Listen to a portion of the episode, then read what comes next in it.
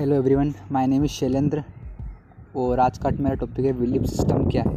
What is belief system belief system का simply meaning है माना जाना। कुछ भी अगर आप मान लेते हैं, वो बिलीफ सिस्टम है आपका। अर्थात, जैसे हम लोग किसी भी बात को मान लेते हैं कि वह सही बोल रहा है।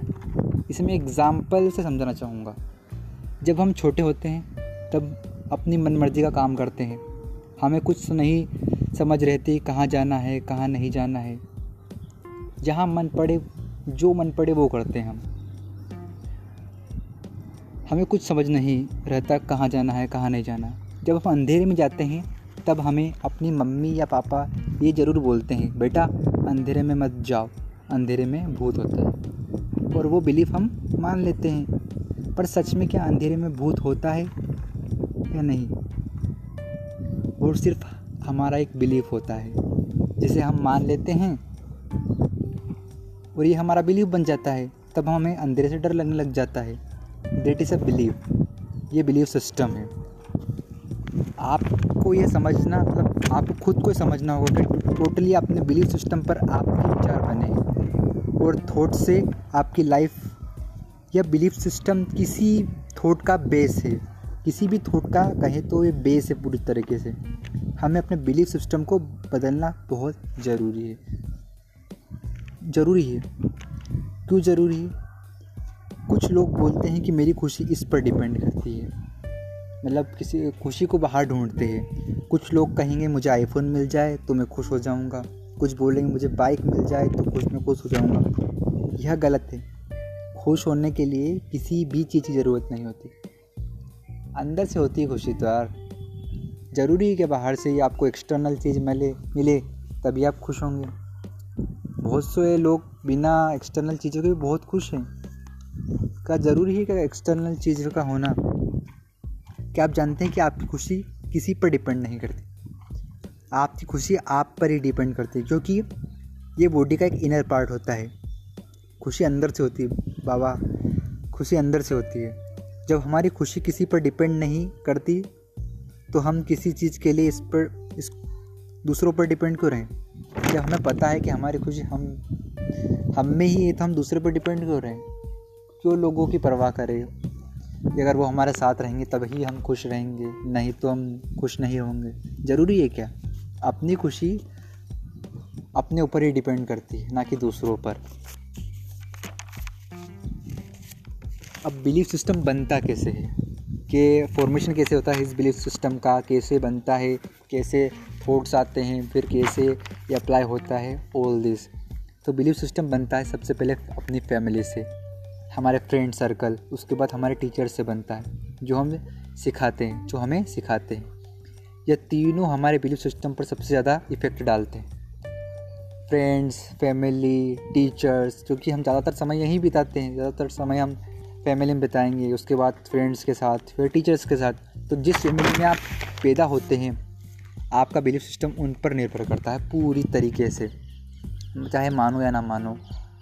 आप एग्ज़ाम्पल देख सकते हो क्योंकि अगर आपके घर में सबका माहौल खुश मिजाज है और सब हँसी खुशी में रहते हैं तो आपका बिलीव भी मतलब आप भी उस तरीके से ढलते जाएँगे तो ये बिलीव होता जाएगा।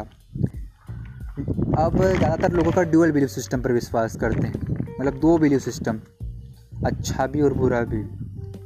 मैं आपको एग्ज़ाम्पल के तरीके से समझाऊँगा कि एक दिन मेरी मदर एक पड़ोसी से बात कर रही थी। तो वो पड़ोसी बोलते हैं कि आपको पता है उन, उनके साथ क्या हुआ? कर्म ही उनने बुरे किए थे, इसलिए उनके साथ ऐसा हुआ। बहुत कर्म बुरे करे थे, इसलिए उनके साथ ऐसा हुआ। और वही पड़ोसन कुछ दिन बाद फिर वापस मेरे घर पे आती है और बोलती है हमें बिज़नेस में बहुत सारा लॉस हो गया, ये हो गया, फलाना, ढिमकाना, ये सब बोलती है। और कहती, मेरी मम्मी को कहती है कि भगवान ने हमारे साथ बहुत बुरा किया। भगवान को ऐसा नहीं करना चाहिए था। मतलब वो फट से पलट गए। कुछ दिन पहले ही कि उन्होंने कर्म बुरे किए थे, पड़ो, दूसरी पड़ोसन ने, और आज कह रहे कि भगवान ने हमारे साथ बुरा किया। मैं आपको यही समझाना चाह रहा था कि जब किसी दूसरे पड़ोसन, पड़ोसी के साथ गलत हुआ तो वह बोलती है कि उन्होंने इन्होंने तो कर्म ही बुरे किए थे, और खुद के साथ बुरा हुआ था भगवान को दोष देते हैं। लोग डुअल बिलीफ सिस्टम पर विश्वास करते हैं। एक बार में अपने लिए कुछ और और दूसरों के लिए कुछ और, बोलते हैं। यही डुअल बिलीफ सिस्टम है। कुछ कुछ भी मानो, एक चीज़ मानो। या तो कर्म, या भगवान ने हमारे साथ बुरा किया है। एक चीज़ मानो ना यार दो दो चीज़ों पर क्यों भरोसा कर और मानना क्या है जो ट्रुथ है, जो सही है? यहाँ पर ट्रुथ और बिलीफ में बहुत फ़र्क है। जो अल्टीमेटली ट्रुथ है डज नॉट मैटर वह आपका बिलीफ हो, आपको मानना पड़ेगा। आपको वो बिलीफ सिस्टम अपनाना पड़ेगा जो कि सही है। और ये आपकी चॉइस है। आप चाहें तो अपनाओगे और ना चाहो तो अपनाओगे। पर इस बिलीफ सिस्टम से आप पूरे कनेक्शन है आपकी सक्सेस से। आपके मन में अच्छे विचार आएँगे, अच्छे थॉट्स आएँगे, आपके बिलीव अच्छे होंगे तो आपको बेक मिलेगा मतलब एक, बोलते हैं ना बेक बोन मिलेगी आपको मतलब एक अच्छा माइंड मिलेगा और यही आपको सफल बनाने के लिए ज़रूरी है।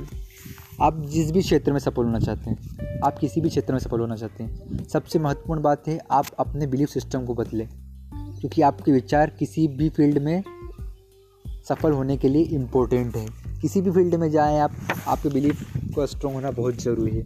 बिना बिलीफ के आप कुछ कुछ भी नहीं कर सकते। हाँ मतलब कर सकते हैं, पर वो नहीं जो जित, उतना अचीव नहीं कर सकते जितना सक्सेसफुल लोग अचीव कर सकते हैं। तो मैं आपको बोलूँगा एक, कि अपने बिलीफ को बदलिए जो सही थॉट है, सही बिलीफ है, वो बनाइए, ना कि गलत। एक लास्ट थॉट है मेरा, उसके उसके बाद मैं विदा लेना चाहता हूँ। आदमी विकलांग शरीर से नहीं होता। मन से होता है। आदमी विकलांग शरीर से नहीं होता, मन से होता है। और अगर मन से विकलांग हो गया तो हमेशा के लिए विकलांग हो जाता है।